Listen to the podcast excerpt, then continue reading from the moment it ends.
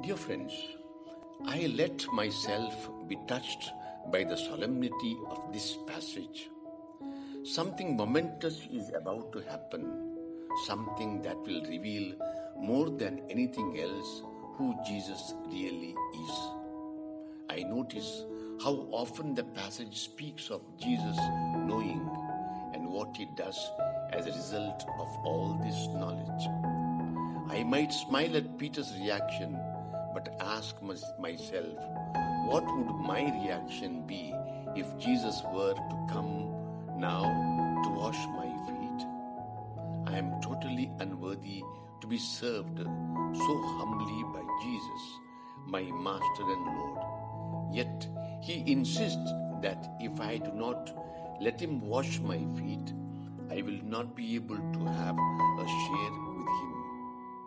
And I hear him tell follow his example, serving others in their needs with the same attitude. Saint Joseph and Mary, our mother, teach us to love and serve